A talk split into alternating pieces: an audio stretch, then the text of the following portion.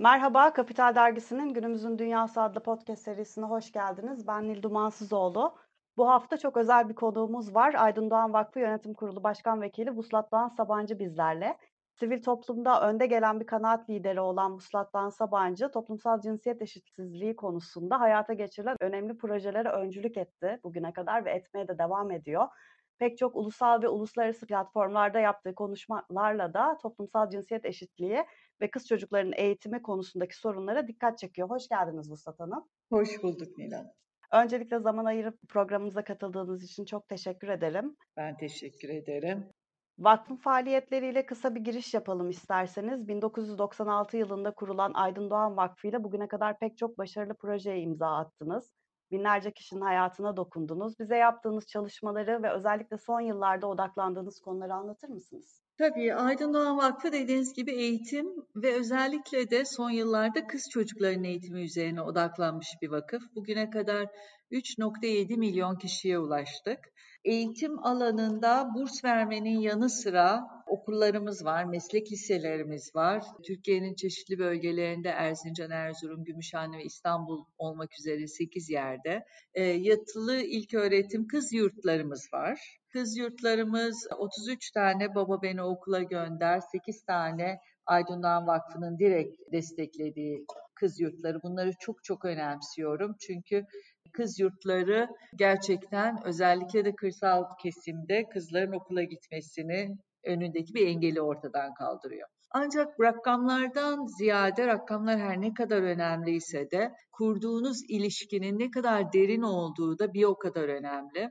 Biz sadece burs verme değil aynı zamanda burs verdiğimiz kız çocuklarıyla, genç kızlarla iletişimi güçlendirme, onlara liderlik eğitimleri verme, seminerler verme, onları e, her zaman mentorluk eğitimleri verme, her zaman duygusal ve liderlik becerileri alanında desteklemeye çalışıyoruz. Yani ilişkimizi hiçbir zaman kesmiyoruz. Hatta uzatmadıysam bunu da söyleyeyim sonra sözü size geri vereyim. Çok çok hoşuma giden bir şey genç kızlara özellikle bu üniversite bursu verdiğimiz mühendislik, tıp ve hukuk alanındaki en başarılı genç kızlara veriyoruz. Bu gençlerden kendilerinin de tekrar geri dönüp lise dönemindeki bölge yatılı yurtlarda kalan kızlara destek vermeleri için projeler geliştirmesini istiyoruz. Ve gerçekten çok harika projeler var. Kimileri 4 senedir örneğin süren bir proje var. Hepsi e, tek tek gidiyor yurtlarda birkaç gece kalıyor ve genç kızlarla ben kendi hayatlarını paylaşıyor. İsterseniz yapabilirsiniz projesi bu ve motivasyon veriyor. Ee, onlara aslında mentörlüğü geri veriyor. Bu tür çok projelerimiz var. Ama söylemek istediğim özette kurduğunuz ilişkinin derinliği de çok çok önemli. Peki Aydın Doğan Vakfı'nın sizin de anlattığınız gibi en önemli misyonu aslında kurulurken de kız çocuklarının eğitim hayatına katılmasıydı. Benim bildiğim kadarıyla ilkokul çağında artık bir eşitlik sağlandı kız çocukları ve erkek çocukları eğitimi konusunda. Fakat lise ve üniversitede çok büyük eksiklikler olduğunu biliyorum. Ve devam etme, başlayıp devam etmede de kızların daha fazla okullardan ayrıldığını biliyorum. Siz bu konuda nasıl verilere sahipsiniz, neler düşünüyorsunuz? Tam da aslında bu sebeple sadece desteklemek değil ama ellerini ellerinizi üzerinizden kaldırmamak yani sürekli mentörlük olarak onlara bir bu süreç içinde gerçekten ciddi bir destek vermek çok önemli. Çünkü okula girmek kafi olmuyor. Aynı zamanda onun bir tek burs almak kafi olmuyor, yeterli olması lazım. Önünde birçok başka engeller var. O engellerde de bazen sadece konuşup danışabileceği kişiler de, kurumlar da güven duyduğu önemli. Dolayısıyla o süreç de çok çok önemli Türkiye'de. Tabii bunun dışında iş çok önemli. Yani mezun olduktan sonra iş bulamama da önünde bir engel ya da erken evlendirme önünde çok önemli iki engel. Bunlarda da maalesef işsizlik şu anda erkek çocukları içinde, gençlerin içinde biliyorsunuz oldukça yüksek rakamlar.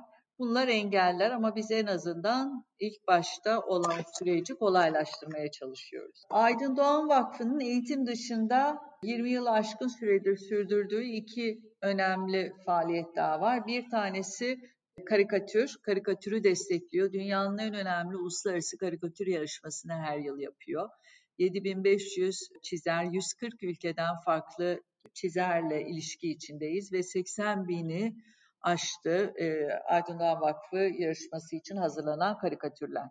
Karikatür çok önemli. Özellikle günümüzde daha da önemli. Gençlerin dikkat seviyesinin çok kısaldığı bu dönemlerde daha da önemli. Bunu desteklemeye devam edeceğiz. Diğer yaptığımız, odaklandığımız alan ise Genç İletişimciler Yarışması. Bu da 20 yılı aşkın bir süredir devam eden bir yarışma. Geçen seneden beri Gazeteciler Cemiyeti bünyesinde onları destekleyerek bu yarışmayı da devam ettireceğiz. Bunun dışında eğitime, kız çocuklarının eğitimine verdiğimiz destekleri hem yaygınlaştıracağız hem de derinleştirerek kalitesini arttıracağız. Şimdi pandemi sürecinde kadınlara ve kız çocuklarına karşı şiddetin artarak devam ettiğini gördük. Kadın cinayetlerinde de çok ciddi artışlar oldu. E, bununla birlikte kadınlar bu dönemde daha çok işsiz kaldı ve ev, eve kapanmayla birlikte hem evdeki hem işteki iş yükü de artmış oldu. Covid-19 pandemisinin kadınlar üzerinde nasıl baskı yarattığını gözlemlediniz? Covid-19 pandemisi kadınlar üzerinde maalesef çok çok büyük baskı yarattı. Çünkü kadınları yani bütün ev halkının eve hapsolması ve kadınların üzerindeki maalesef kadın ve erkeğin eşit şekilde ev halkın ev içindeki görevleri paylaşmaması, stresin, işsizliğin çok daha yüksek bir seviyeye gelmesi kadınlar üzerindeki baskıyı çok çok arttırdı. Ben uzun yıllardan beri sanırım 20 yıla yakın bir süredir şiddet, aile içi şiddet konusunda çalışıyorum. Hürriyet Gazetesi'nin yönetim kurulu başkanı olduğum yıllarda bu projeyle bir, bir gün 24 saat süren e, çalışan Türkiye'nin tek hotline'ını, acil yardım hattını kurmuştuk.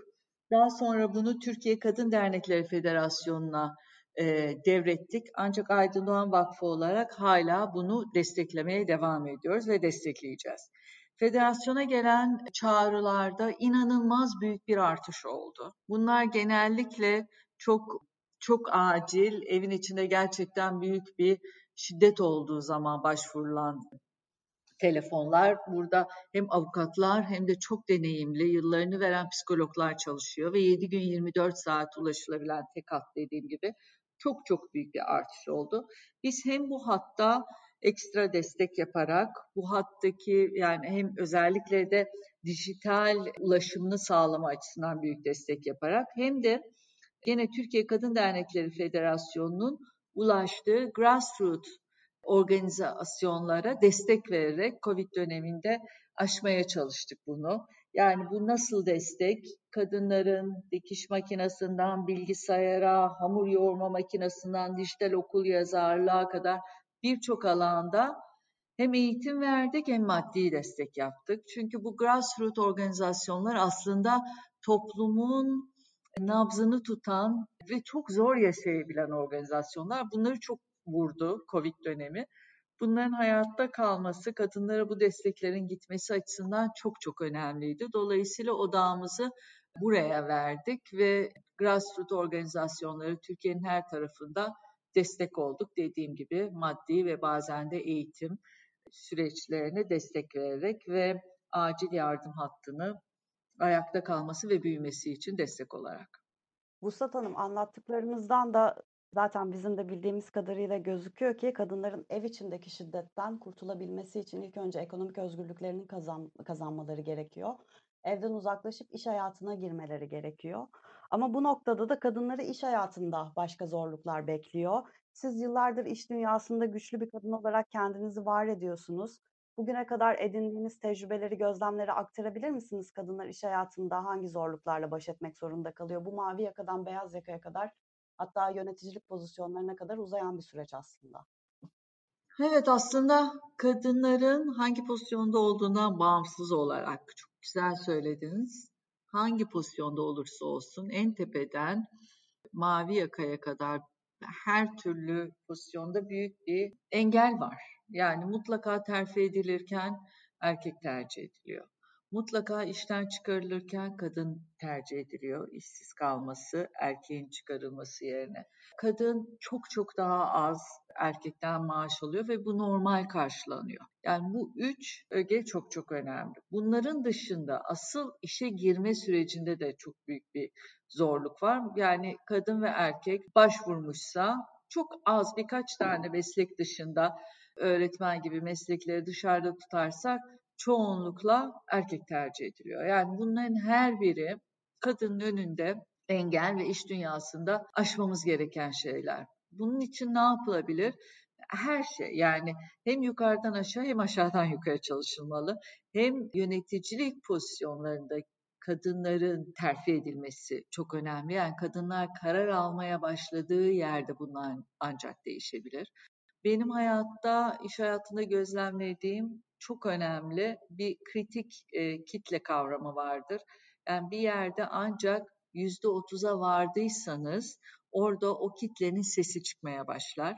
Dolayısıyla bir yönetim kurulu olsun, eski tecrübemden yazı işleri masası olsun. Yani bir kadın iki kadın değil orada yüzde otuza varmaya çalışmanız lazım ki o yüzde otuzun gerçekten sesi çıkmaya başlasın. Yoksa bir kişi iki kişi olunca onların sesi susturuluyor ya da cesaret bulanamıyor. Yani bunların illaki bilinçli değil birçoğu bilinçsiz ve alışılagelmiş, kanıksanmış kültürel kodlar.